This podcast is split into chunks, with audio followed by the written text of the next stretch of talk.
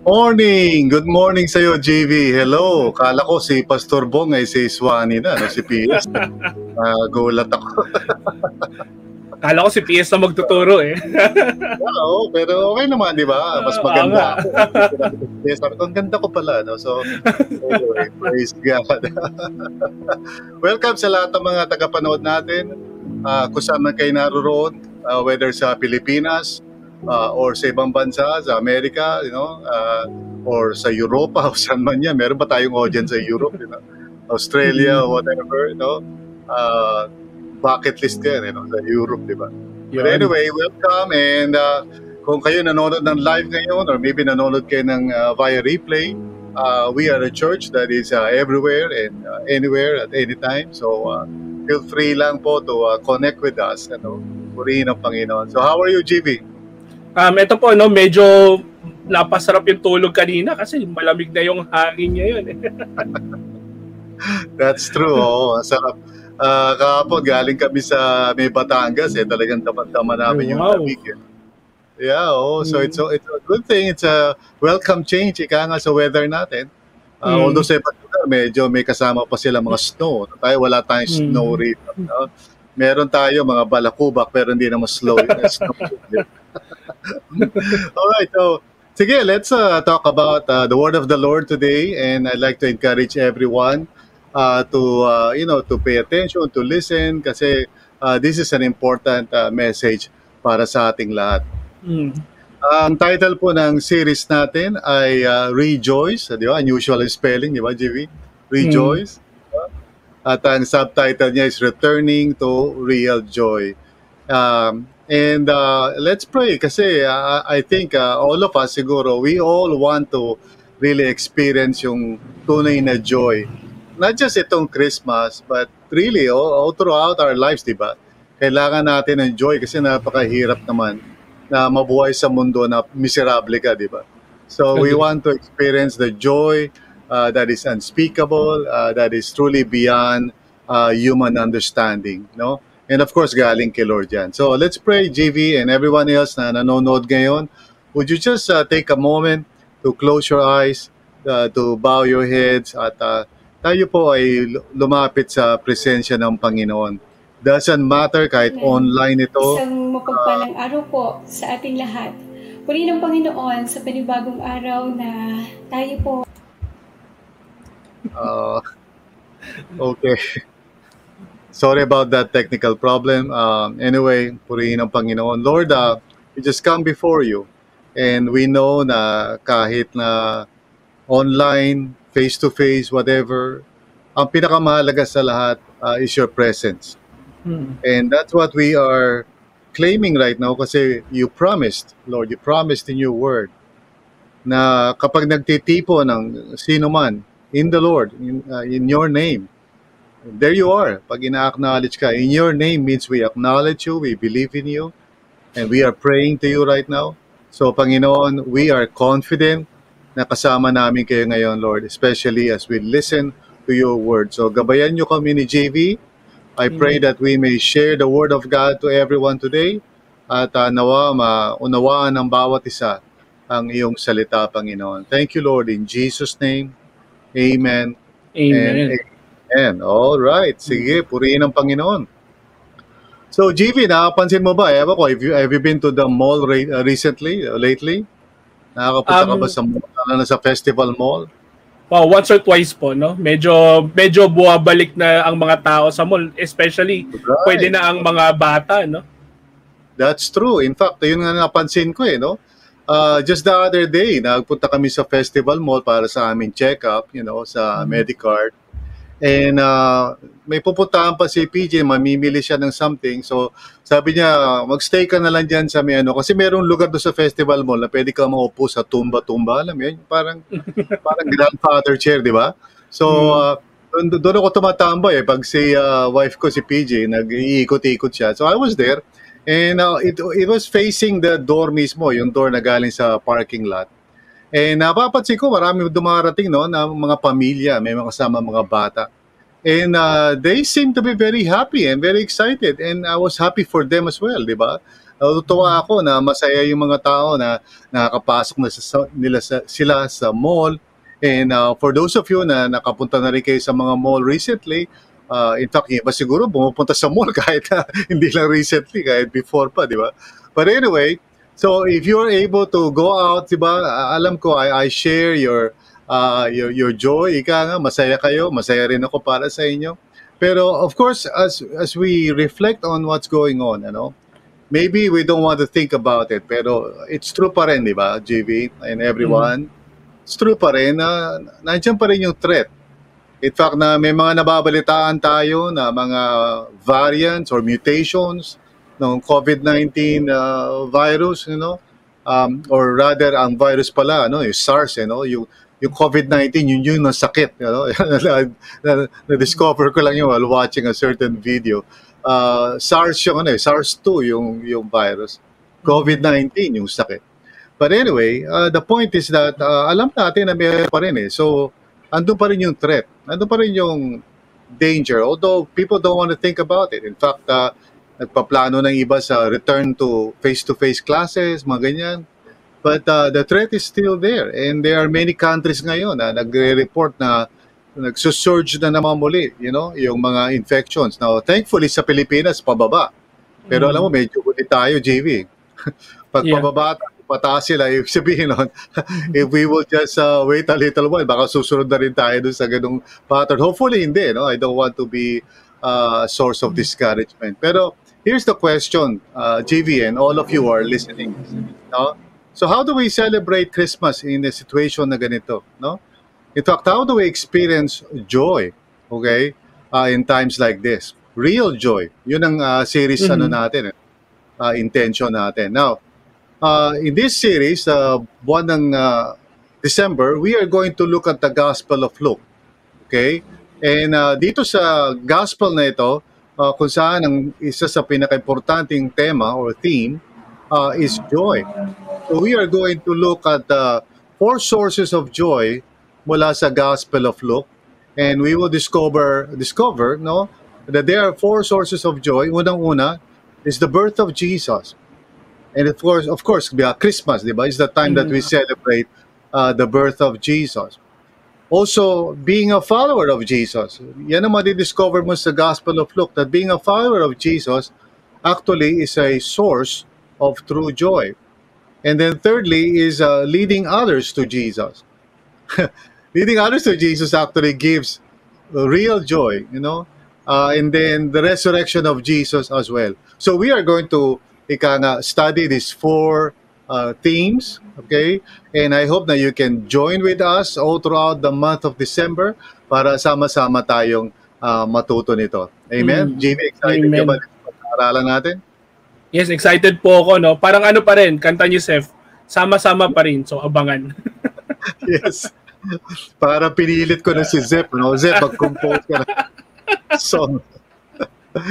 right. So, okay, let's begin. Ano? Let's talk about uh, the birth of Jesus. And alam naman natin, cliche na rin yan, eh, di ba? Uh, sinasabi ng mga tao, the reason for the season, di ba? Si Jesus and star ng Pasko, of course, is si Jesus, di ba? Um, but it can really become parang a cliche na nga, meaning to say na parang nagiging familiar na sa atin yun to the point na it doesn't really mean much anymore. In fact, uh, uh, interestingly, marami mga tao no na hindi yon ang kanilang source of joy.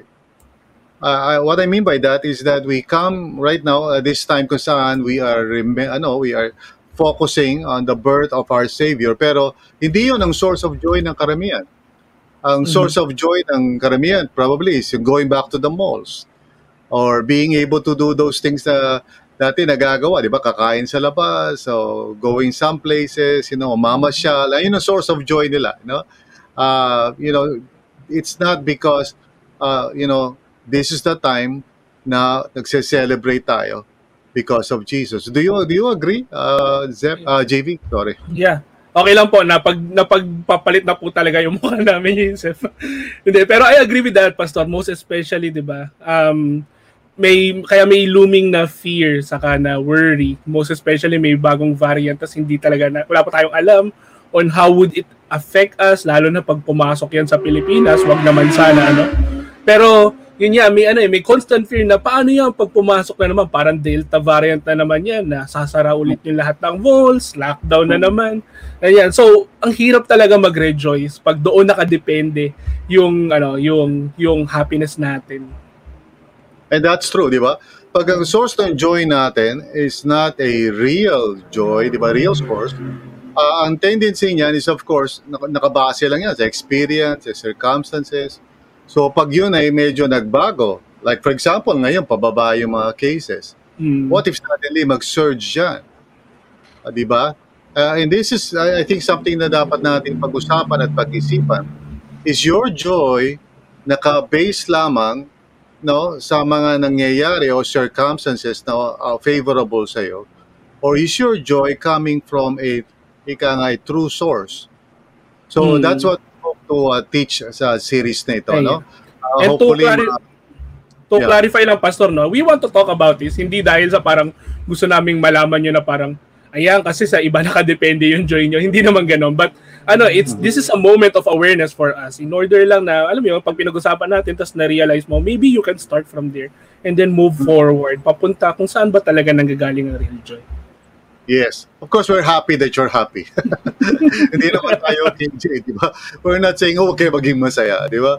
Uh, we're just saying na we hope na yung source ng joy mo ay hindi circumstantial. Mm-hmm. Uh, ultimately, siyempre, praise the Lord, nakakabalik na tayo sa mall. Pero kung di man tayo makabalik sa mall, o kaya hindi tayo makapag face-to-face gathering, you don't need to feel depressed and parang nawalan ka ng ano, di ba? Parang wala nang pag-asa Because dapat yung joy mo, even beyond that, eh, there is that inner joy uh, that is, uh, sabi nga ni Peter, joy unspeakable. No? Mm-hmm. Talagang it's a true joy. So okay, let's talk about this. Kasi meron mga typical joys. Actually, the book of Luke or the Gospel of Luke talks about that, di ba? I'm sure we can all relate sa mga mm-hmm. typical joys ng mga tao. No? Unang-una, yung blessings, di ba? Ikaw, JV, di ba? Sabi mo nga, bonus eh. No? Si PS pala yun, di ba? Oh, uh, yung bonus is a typical joy kasi 'di ba parang wow, sino ba naman di sasaya niyan na sabihin sa iyo na oh, dumating na yung bonus nyo, no? Yan. And in the same way, in the Gospel of Luke, we find typical joys. Like for example, dito sa Luke 1, uh, verse 57 and 58, sabi ganito, when it was time for Elizabeth, 'di ba, yung nanay ni uh, John the Baptist, uh, to have her baby, she gave birth to a son Uh, her neighbors and relatives heard that the Lord had shown her great mercy and they shared her joy. So this is a typical joy, JV, di ba? May mm. blessing. Uh, nag, nagkaanak si Elizabeth, no? even though siya ay, uh, di ba, uh, barren. No? Uh, so I remember nga, we have a, I have a friend, maybe you know her also, na matagal, ano, matagal silang walang anak. And so mm. recently, you know, we are told na you know, she's on the way. So praise God, we rejoice, di ba? So anything na ngayong blessing talaga naman, uh, it's a source of uh, joy. Very typical yan, you know? And then, uh, of course, there are exciting things. Sino ba naman hindi matutuwa? I know, si Zep, pag, uh, di ba, yung kayong barkada mo na dabarkats mo, BFF mo, si si Zep, pag merong something exciting yan, talaga nag, nag-glow yung mukha niya, eh, di ba? Wow, yan na, ganyan si Brother Seth, no? And all of you na nakikinig, di ba? Meron kayong mga uh, experiences na exciting.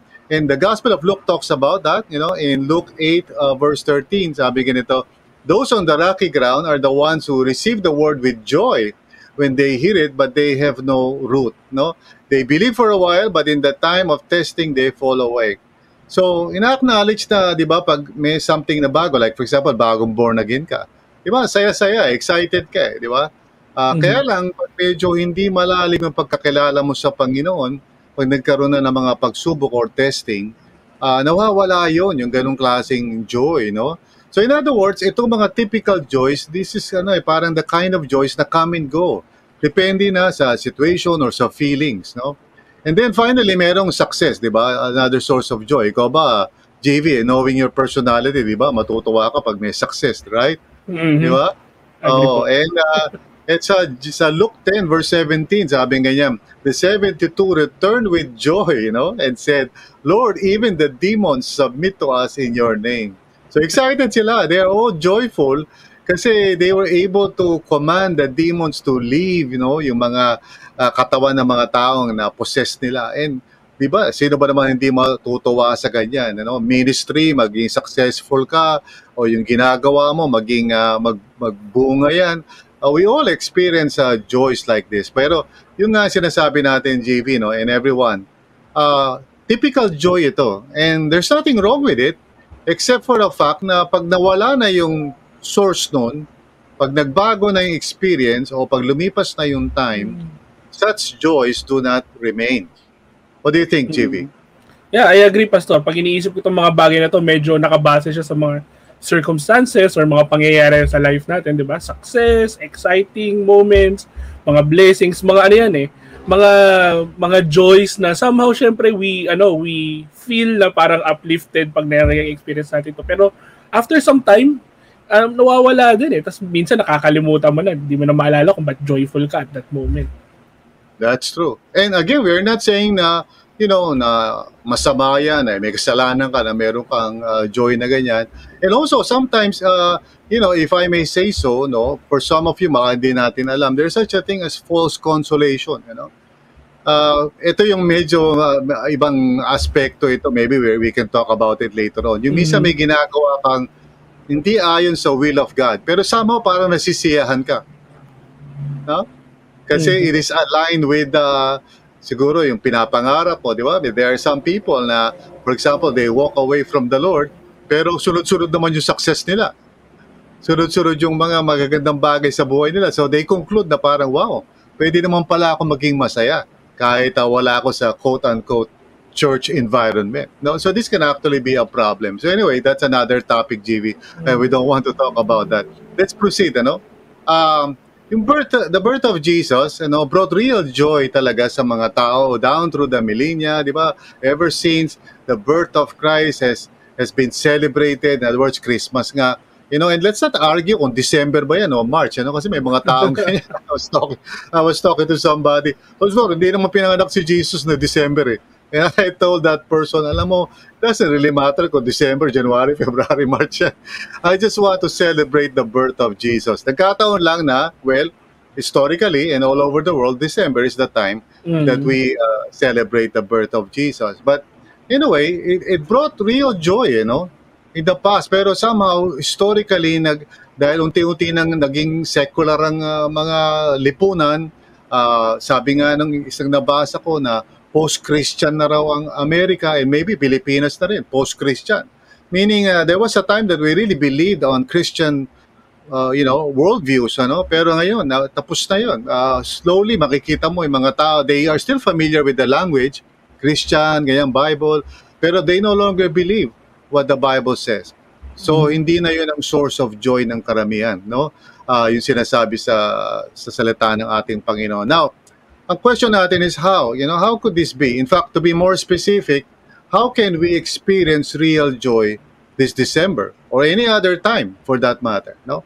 And so today, we want to look at uh, three ways that we can do this. Ayokong sabihin lang natin na, oh, you know, Jesus is the reason for the season and that's it. We have to certain things, eh, no? I really believe na, especially at this time, panahon ng pandemya, kung saan gustuin man natin na parang ibalik na lahat sa normal pero ang realidad is uh, there's still the threat of the virus out there. So mm-hmm. what can we do uh, proactively? Ano pwede natin gawin? Let me just uh, share with you three ways na galing sa Gospel of Luke that I believe is biblical. It's a biblical way at kung gagawin natin ito, uh, makaka-return tayo sa real joy. No? GB, do, do, you, do you understand what I'm saying? Yes, and I agree po dan. And I think ano, this is would be very relevant hindi lang sa akin pero for most of the people na kasama natin ngayong umagang ito. So just want to remind lang din pastor and everyone na nakikinig dito na if you have questions, if you have ano something na to share, kwaring ano may naalala kayong circumstances, testimony sa life niyo na ano na relevant sa pinag-uusapan natin, you can put it down below sa ating comments via YouTube or Facebook And also yung mga questions nyo, yung mga clarification regarding sa maaari may ano, tanong kayo, no, ano ba yung false consolation? Ano ba yun? comment na lang dyan. Tapos ba, uh, so balikan natin later yung mga katanungan nyo. And perhaps ba, we can discuss further yan. Yes, okay. So, sorry about that, JV and everyone. Ano, may nabanggit ako kasi pumasok bigla sa isip ko yung false consolation. But it's really out of topic in a way na hindi related. Pero siguro we'll talk about that later on. Mm. But let's proceed dito sa pinag-uusapan natin. There are three ways na we can proactively uh, ika nga, return back to real joy. No? Uh, the first is, of course, to remember God's faithfulness. Remember God's faithfulness. That's something na ma, pwede natin magawa at this time. We go back and think about the character of God and how faithful He is. Many Mm. people do not understand na yung Christmas is actually a reminder of God's faithfulness. Di ba? Di, hindi alam na marami yan. eh. But if we go back to the story, sa Luke 1 verses 11 to 17, let's, let's read this. Sabi ganito, Okay. Uh, verse 11 Then an angel of the Lord appeared to him, si Zechariah, standing at the right side of the altar of incense. And when Zechariah okay, saw him, he was startled and was gripped with fear. Uh, by the way, ganyan talaga reaction ng mga tao when they, you know, experience the presence of God, you know. Hindi yung parang, wow, ang saya-saya, di ba? They are gripped with fear. Siguro dahil na-realize nila that they are experiencing uh, God's presence at the moment. Now, sabi nga ito, verse 13, But the angel said to him, Do not be afraid, uh, Zechariah. Your prayer has been uh, heard. Uh, your wife Elizabeth will bear you a son, and you are to call him John. Okay? So, yun ang pangalan daw, si John the Baptist, as we are familiar with the name, di ba? And then verse 14, He will be a joy and delight to you, and many will rejoice because of His birth. Okay? So maybe parang iisip natin when we read that story, why would anybody be happy na pinanganak si si John, di ba?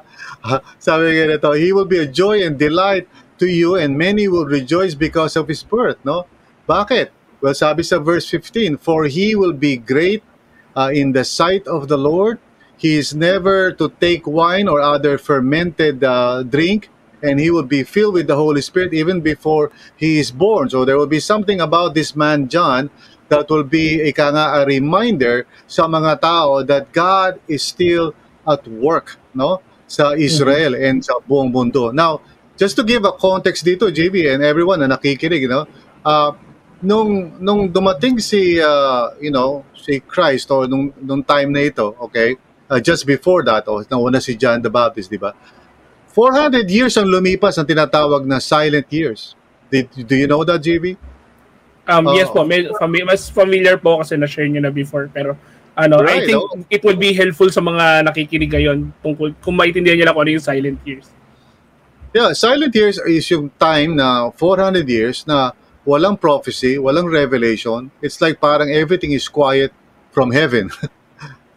and uh, this is uh, also in relation doon sa mga experiences ng Israel kung saan they were judged by the Lord, they were scattered throughout the nations, and then by the time na nakabalik sila sa Israel, they were under, you know, different kinds of, uh, you know, uh, powers. Una, Greece, and then later on, Rome.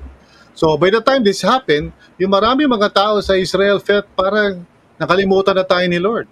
No? Dahil sa dami ng ating mga kasalanan, dahil sa dami nating mga failures. So si John the Baptist is a message, you know? It's a, he's a message to the Lord, uh, rather to the people, na God remains to be faithful. In fact, ito yung sabi sa verse 16. He will bring back many of the people of Israel to the Lord their God. Did you know na nasa huling bahagi yan ng Book of Malachi? Yung exact phrase na yan. Ooh. You know? The last book of the Old Testament, no, uh, it mentions this. In other words, it's connecting the two. Uh, even though 400 years ang lumipas, it's like God was saying through the events that would be transpiring, starting with the birth of John the Baptist, and then sunod si Jesus na, di ba? Uh, so it was an event kung saan God was speaking and saying, I have not forgotten you. And then in verse 17 sabi, and he will go on before the Lord in the spirit and power of Elijah. And this has been prophesied sa mga book of the prophets uh, on the end days or the, the, the last days. The, you know, the, someone will come in the spirit and power of Elijah. So he's like going, he's going to be like Elijah. Uh, to turn the, the hearts of the parents to their children and the disobedient to the wisdom of the righteous to make re- to make a people prepared for the Lord. Now, if you are a, you are a Jew, uh, JV, and all of you are listening, if you're a Jew, yung words na yun would immediately remind you of the book of Malachi. Praise God. You know, in other words, God is saying, "I have not forgotten you." You know, I I still I will be faithful, and I, I have promised, and I will you know I fulfill all those things na sinabi ko through the prophets. So this is really a source of joy para kay Zechariah and Elizabeth and everyone else. Kaya sabi ng angel, everybody will just rejoice because this will remind them that the Lord is indeed faithful. You know, many years ago, ewan ko, alam mo ito na JV or those of you na baka mas bata kayo, baka hindi nyo alam ito. There was a terrorist bombing years ago no, sa Beirut. Uh, alam mo ba yon Yung pinasabog yung isang ano, parang uh, marine base, ano, nandun yung mga Marines, the US Marines. Pinasabog and so many people uh, died. Do you, do you know this? Are you familiar with this story, uh, JV? Um, siguro po nakalimutan ko or hindi ko naabutan. Pero it's the first time po yeah. siguro na narinig ko to. But it was a ter- terrible event, ano? Ang dami namatay ng mga Marines kasi talagang sumabog yung building, nag-crumble lang. So many people died. And uh, um, may mga nag-survive pero badly wounded. One of them was a certain Marine, you know, by the name of uh, Nashton, you know. He was so badly wounded, nag-survive siya, dinala siya sa hospital pero sa dami ng kanyang mga sugat and everything, dami niya mga tubo, uh, you know, para just to sustain him, just to keep him alive. Nung binisita siya nung kanyang commandant, no, naiyak yung commandant niya na makita niya itong si Nashton kasi talaga mukha talagang parang hindi na mabubuhay. No, eventually, of course, nabuhay siya. Pero at that time, mukha siyang parang delikado na. Eh. He seems to be, uh, you know, getting ready na for his death. Pero nung kinakamusta siya ng commandant, humingi si Nashton, ng isa, si Private Nashton, ng isang papel para magsulat. And sinulat niya doon, sinulat niya yung words na Semper Fi. Ewan ko kung alam mo yung Semper Fi, pero nung nabasa ng commandant yon he started ano, crying pero this time hindi dahil sa awa but with joy. Kasi alam mo ba ibig sabihin ng Semper Fi? Uh, yan yung battle cry ng mga Marines na ang ibig sabihin forever faithful. You know, in the same way, Christmas is a time that the Lord is speaking to all of us kahit ano pa yung mga mali mo, kahit ano pa yung mga hindi mo nagawa, kahit gaano ka pa ka-inconsistent, kahit hindi mo natupad yung ministry mo, kahit nagkasala ka na sa katerba, every Christmas time, you know, as we think about the birth of Jesus at the events, lalo na pag ni-reflect natin sa Gospels kung ano yung mga pangyayari, katulad nito, binasa natin. It is like God is saying to us, I am forever faithful to you. You know, Semper Fi. I am faithful to you. So if you are listening right now, parang feeling mo na parang, you know, kinalimutan ka na ng Panginoon, uh, parang, you know, siguro guilty-guilty ka sa mga pagkukulang mo sa Panginoon and you feel like parang you are discouraged. I want you to know something. Every time na dumarating tayo sa December and we are celebrating the birth of Jesus, it's a reminder of God's faithfulness. So this month, I would challenge you, you and your family, no, do something to remember the stories of what happened at that time. No, lalo na go back to the Gospel of Luke and find the true source of real joy in this story. Kasi this mm-hmm. story is a reminder, no, of God's faithfulness. What do you think about that, Jim? Mm-hmm. Yeah, agree po ako doon. That would be a good practice to do together with your friends or family to just ano, yung alam mo yun, remember and thank the Lord sa mga ginawa niya uh, yun nga pastor, nakiki una nakikinikinita pa na no, na itong three ways natin would require us something to do on our end. Like ito una, remember right. no? Effort oh. na may effort tayong i-exert. Naisip ko lang pastor, um why is it so easy for us to remember but it takes effort ah, it's so easy for us to forget pero it uh-huh. takes effort for us to remember That's true. Well, you know, part ng uh, human nature natin yan, JV, you know, you know everyone else na nakikinig. Uh, meron tayong, di ba, yung memorya natin eh, dalawang klase yan eh, implicit and uh, uh, explicit, ano, you know, or active memory sometimes, or yung tinatawag natin na uh, memory na nai-store natin sa buhay natin na nakakalimutan natin. So, pag kailangan natin memoryahin ng isang bagay, we use our active memory let's say telephone number, you know, kailangan, okay, may test, di ba? So you remember, no? unfortunately, uh, yung, mag, yung memory na gano'n, na, nawawala yun eh. Na, na, hindi mo nga, actually, wala kang effort, di ba? Mm. Hindi mo nga maalala yung tinuro sa'yo ng grade 6 ka, eh, di ba? So, yung time na yun, naalala mo yun kasi kailangan, kasi may test. Uh, but the, there are things actually na tawag dito na na-experience mo sa buhay that has become part of your implicit memory. So kahit hindi mo eh, ano siya, you know, pag mayroong isang event or whatever, naalala mo yung pangyayari na yun. So that's called mm. ano, implicit memory. Okay? So pagdating sa mga bagay na magbibigay sa'yo ng real joy, you have to go back. Eh. You have to exert an effort to remember. Kasi tayo, by, by nature, makalimutin tayo, eh, lalo na sa mga katotohanan. So sa panahon ngayon, uh, for people to siguro para sumaya sila. They go to places, 'di ba? Para siyempre nature, you know, isip nila sasaya mm. sila doon. Tapos pag nawala na sila sa lugar na 'yon, siyempre si-share na lang nila yung picture para maalala nila na, oh, dati nagpunta kami diyan, masaya 'yon, 'di ba? But uh, here's the thing na meron tayo bilang mga mananampalataya. We can always remember God's faithfulness, especially at this time. Of Amen. course, we have to pause. We have to take some time and we have to really allow ourselves to remember ano ba ibig sabihin talaga ng Christmas para sa atin. It reminds us na kahit gaano tayo kapalpak at gaano, gaano tayo, kahit gaano tayo ka-inconsistent sa Panginoon, you know, God remains faithful pa rin. Agree Amen. ako dun. Amen.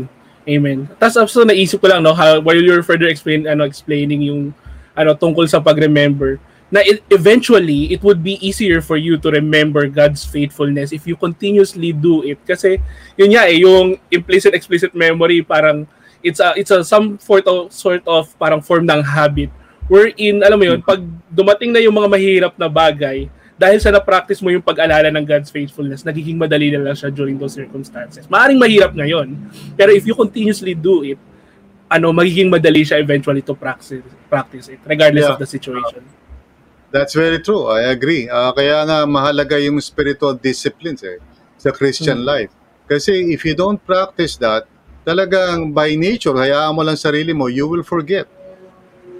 And there are people today, mga dating mga Christians who have forgotten the grace of God, who have forgotten what the Lord has done sa buhay nila.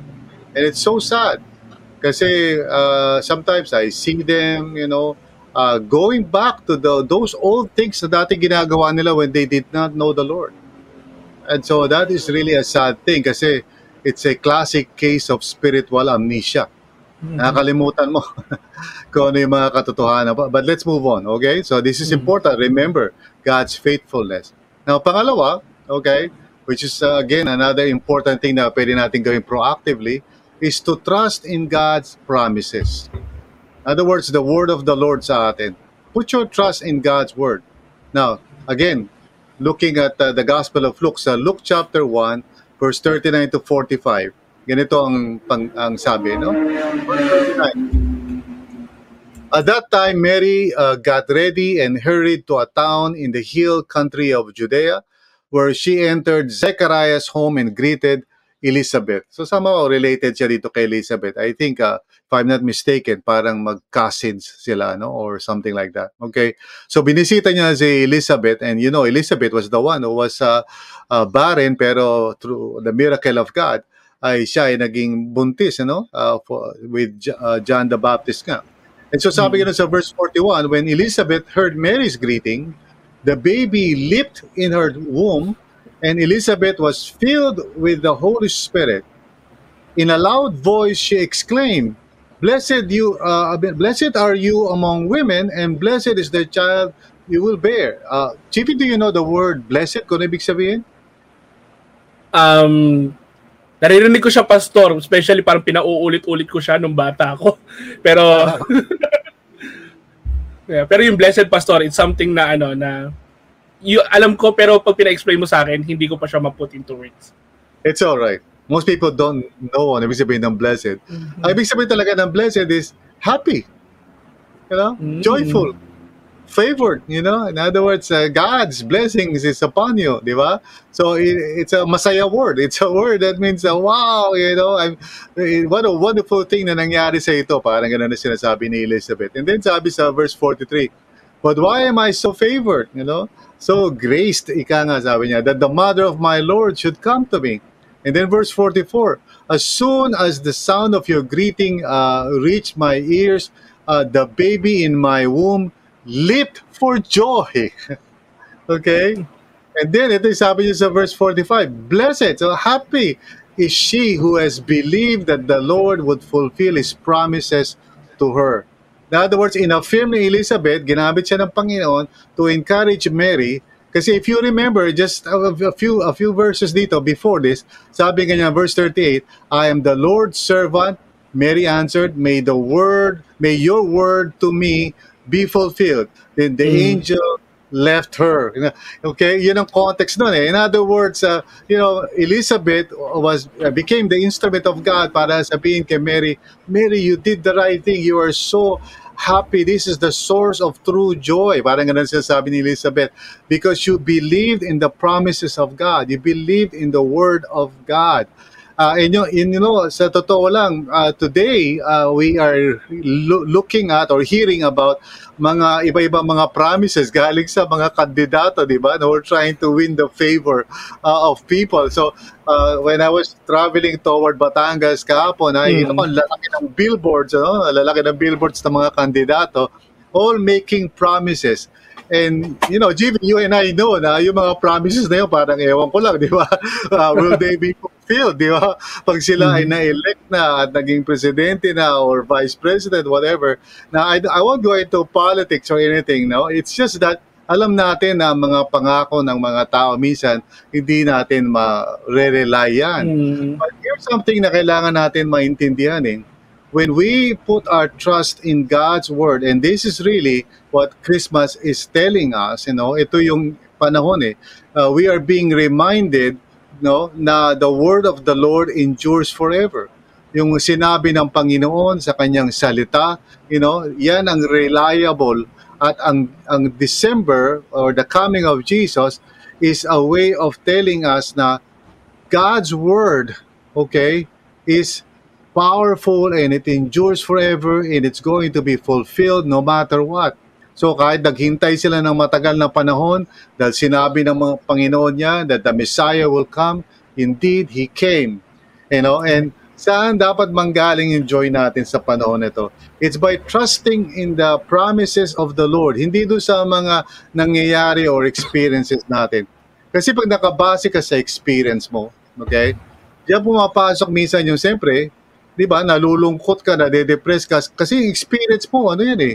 'Di ba? Uh, it's so real to you eh, no? Uh, pag hindi mo natanggap yung bonus mo, hindi ka masaya, 'di ba?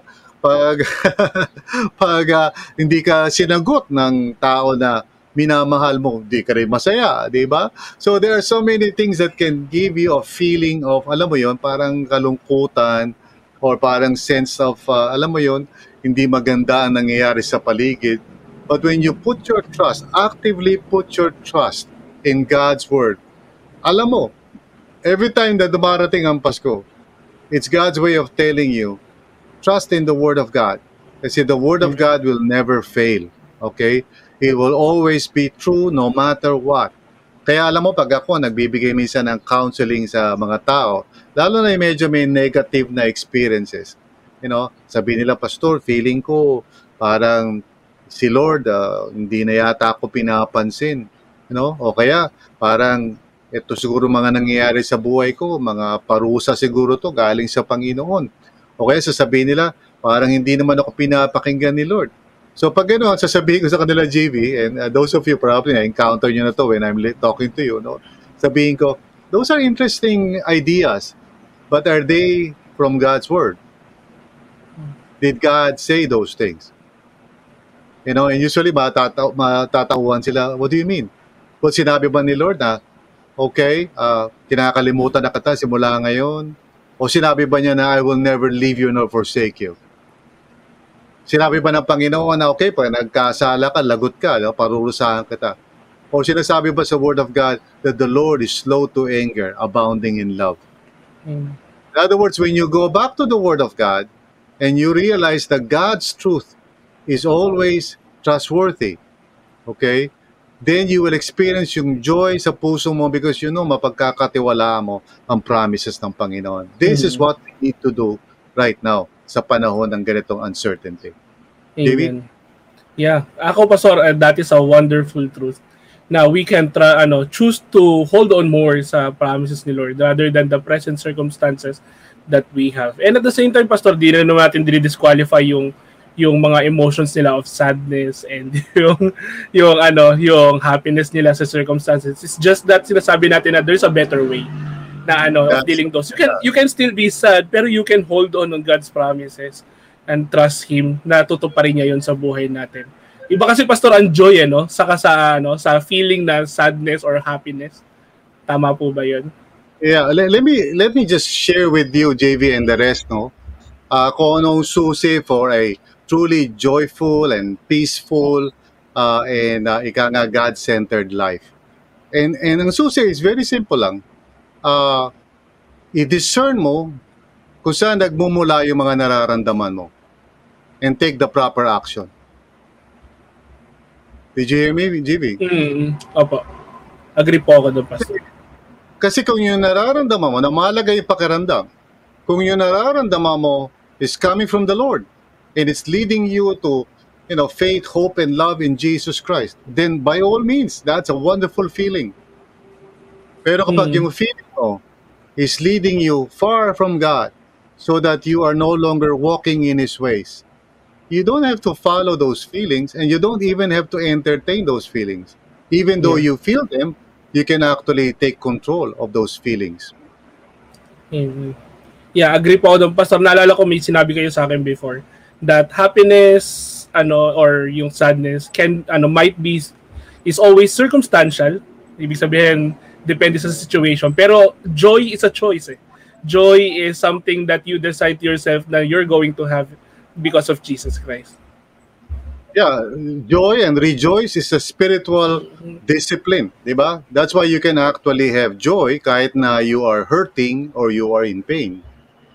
Hmm. Di ba? Sabi sa Bible, rejoice in the Lord always, and I say again, rejoice. Rejoice. No? In everything, give thanks. In other words, kahit na mayroong kang pinagdaraanan na namimbis mo yung mga mo sa buhay, siguro, men, you know, nawala na sila, you feel depressed and discouraged, kahit na may feeling ka gano'n, you can rejoice. That's the power of joy. It does not depend on circumstances. Circumstances. Amen. Yeah. And to clarify lang po, hindi to yung shampoo na Rejoice. Of course, yes. So that's true. Thank you sa reminder na yan. Okay. Finally, uh, proactively, we can look forward to God's purposes. No? This is something that can give us great joy and real joy kasi alam natin may purpose si Lord sa buhay natin, eh, di ba? Okay? Hmm. Uh, again, sa Luke chapter 2, verse 8 to 12, you know, we read the words, sabi, and there were shepherds living out in the fields nearby, keeping watch over their flocks at night. Di ba? Nabasa na siguro natin yan before in my previous sermons on Christmas, di ba? An angel of the Lord appeared to them, and the glory of the Lord shone around them, and they were terrified. It's amazing that God will do this for a group of shepherds. Kasi nung araw, yung mga shepherds, hindi mamahalaga yan sa lipunan. They are in fact uh, the lowest level ng ano sa society. No? Uh, kumbaga, para sa atin, di ba? Parang pag naka-encounter tayo na magbubukid, di ba? Parang may syempre, amoy araw yan parang we don't really think that this person to be uh, ano, of such a high level. Uh, so in fact, parang sa atin, parang nasa ma- mababa silang kalagayan. And that's very true also during that time. Mga shepherds hindi masyado pinapahalagan. Pero makikita natin ang grace of God dito. Kasi sila yung ano eh, sila yung nakatanggap ng balita, eh, no, ng good news.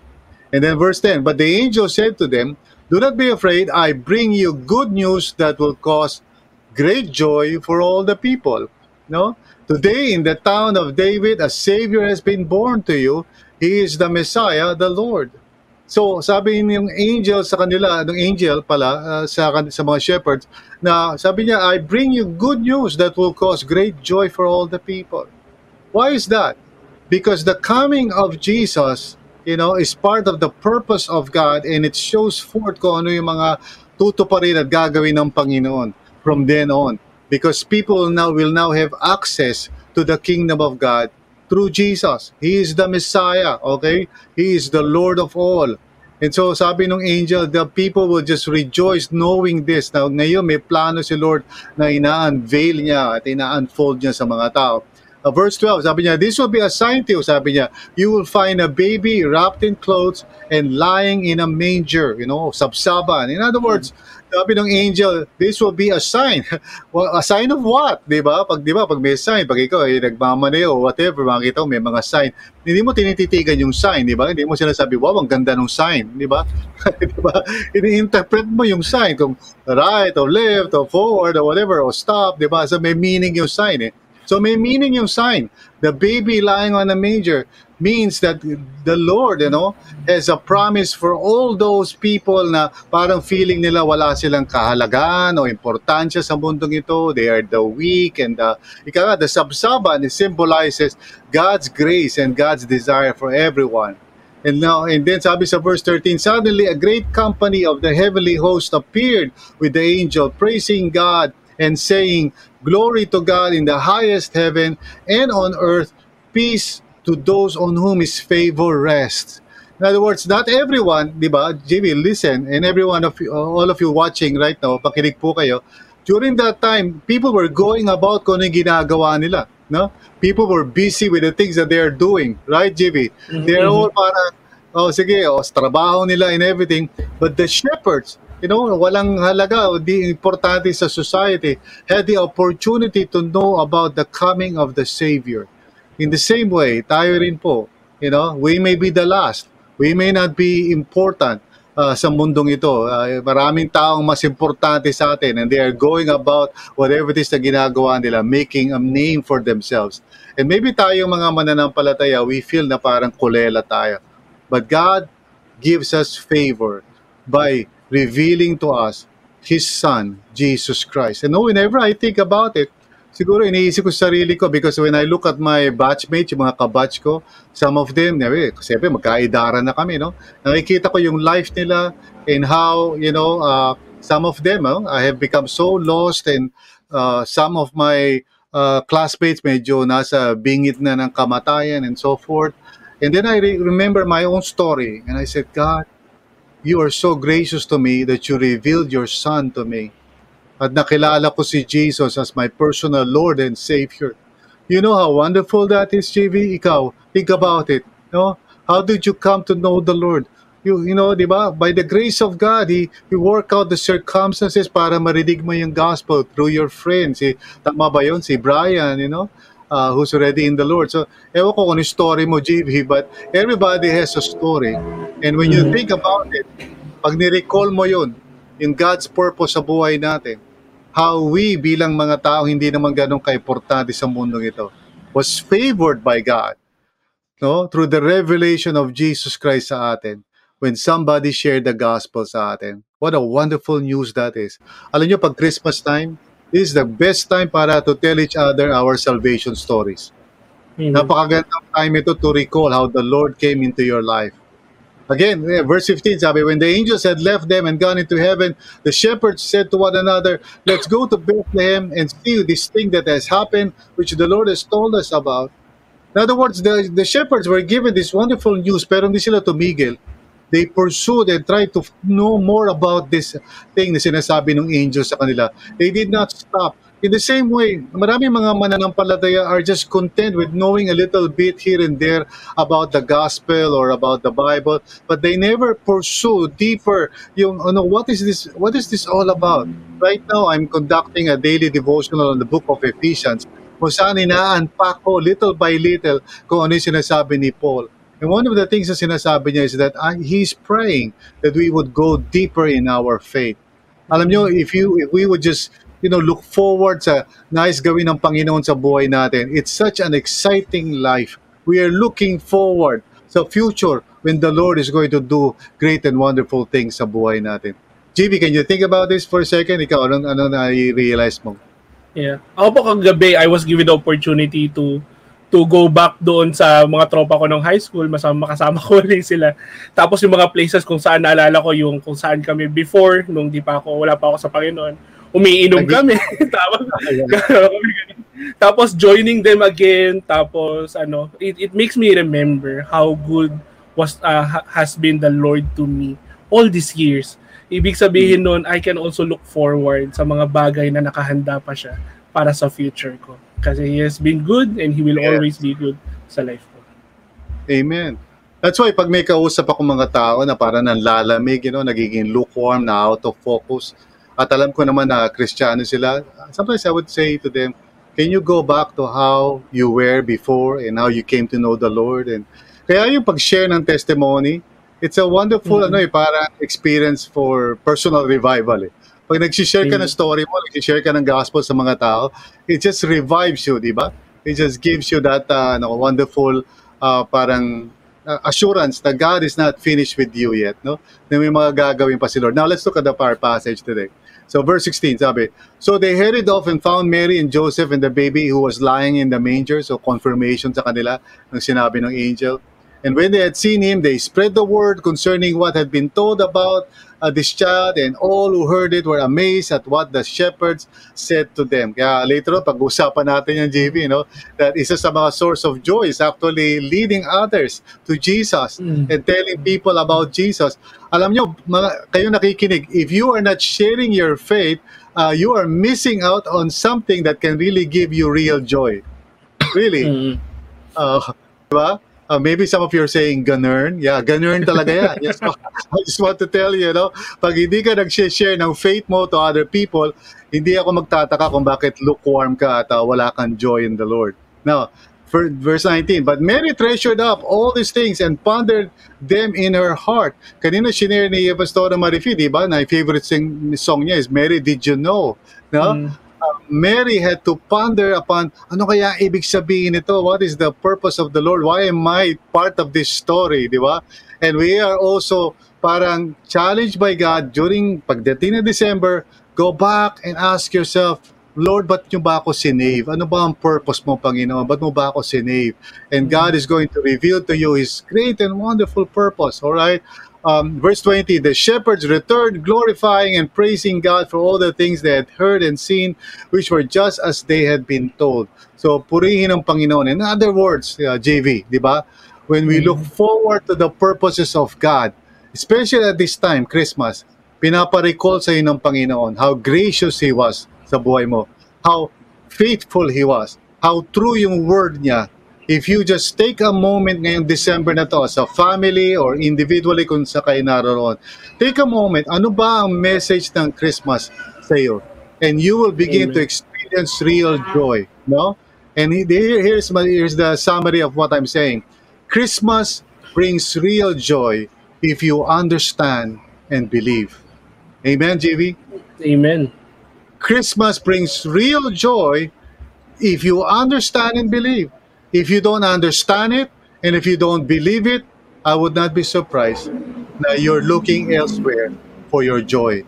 And let me remind you, this is something very important.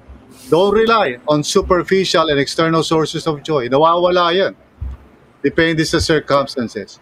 So, again, ang challenge ko sa lahat, this Christmas, gather your families to understand and believe the good news. This is the best time. Mag-share kayo ng mga personal stories of salvation nyo, how you came to know the Lord, and be reminded once again of God's faithfulness. Trust the, the word of the Lord at hindi feelings, you know, and then more importantly, look forward sa plano ni Lord sa buhay ninyo. Amen? Amen. Yeah. Yeah, I agree po, Pastor, na ano, na um, alam niyo yun, the, uh, Christmas, we can be so busy about many things. Um, uh, hand, yung iisipin ko ano ang handa niyo Pasko or di kaya yeah. ano yung ireregalo mo kung kanino. But if you would just, ano, it would be a great practice for us if you could just pause sa lahat ng bagay na to and take some time to reflect together or individually, whichever you might feel na parang mas helpful sa inyo.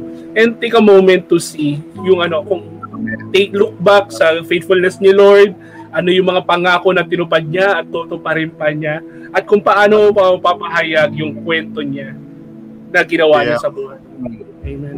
Again, we're not saying na ano no na nagkakasala kayo kung nag i-enjoy kayo, nagpa-party kayo, nagmo-malling kayo. I'm not saying that.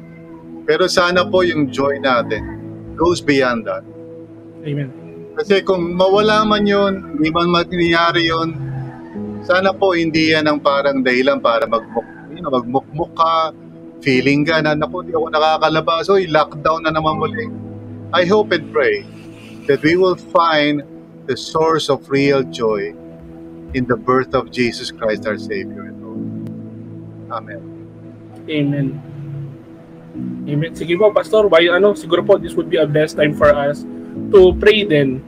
Na alam mo yun, um, itong mga bagay na to is something na maaaring bago sa mga nakikinig sa atin ngayon or perhaps this is a reminder for them to again go back to the essentials, to the things that could really bring us real joy. So, Pastor, um, could you pray for the people na kasama natin ngayon? Yes, yes. Let's pray. Let's pray. Father, I pray for everyone right now na nakikinig dito sa online worship celebration namin, Lord. Thank you for everybody who are now part of this experience ngayon. Right now, Lord, kung sama sila naroroon, may kanya-kanyang pinagdaan, pinagdaanan, pinagdaraanan, may mga kanya-kanyang mga anxiety, may mga kanya-kanyang feeling of frustration sa sarili, sa ibang tao. Lord, we are, iba-iba kami ng ano, ng uh, pinanggagalingan ngayon. And maybe there are others naman who are trying to cope by, by, by trying to find joy uh, somewhere by going out to places or by buying gifts or waiting for their bonuses. Lord, lahat yun okay lang pero at the end of the day, Lord, I pray na maging source ng real joy namin ay hindi yung mga yun. Good as they are. Blessing, hmm. exciting things, success. I pray na lahat po kami would experience real joy as we remember God's faithfulness, as we trust in God's promises, and as we look forward to God's purposes. Lord, salamat po you are indeed alive in our lives. Amen. And you are continuing to work in us. Help us to find our real joy in you, Lord God, in you. Salamat po, Panginoon. As we fulfill itong challenge na ito this month, as we remind each other through our salvation stories, as we share the good news, Lord, may real joy rise up sa puso ng bawat isa. In Jesus' name, amen. And amen. amen.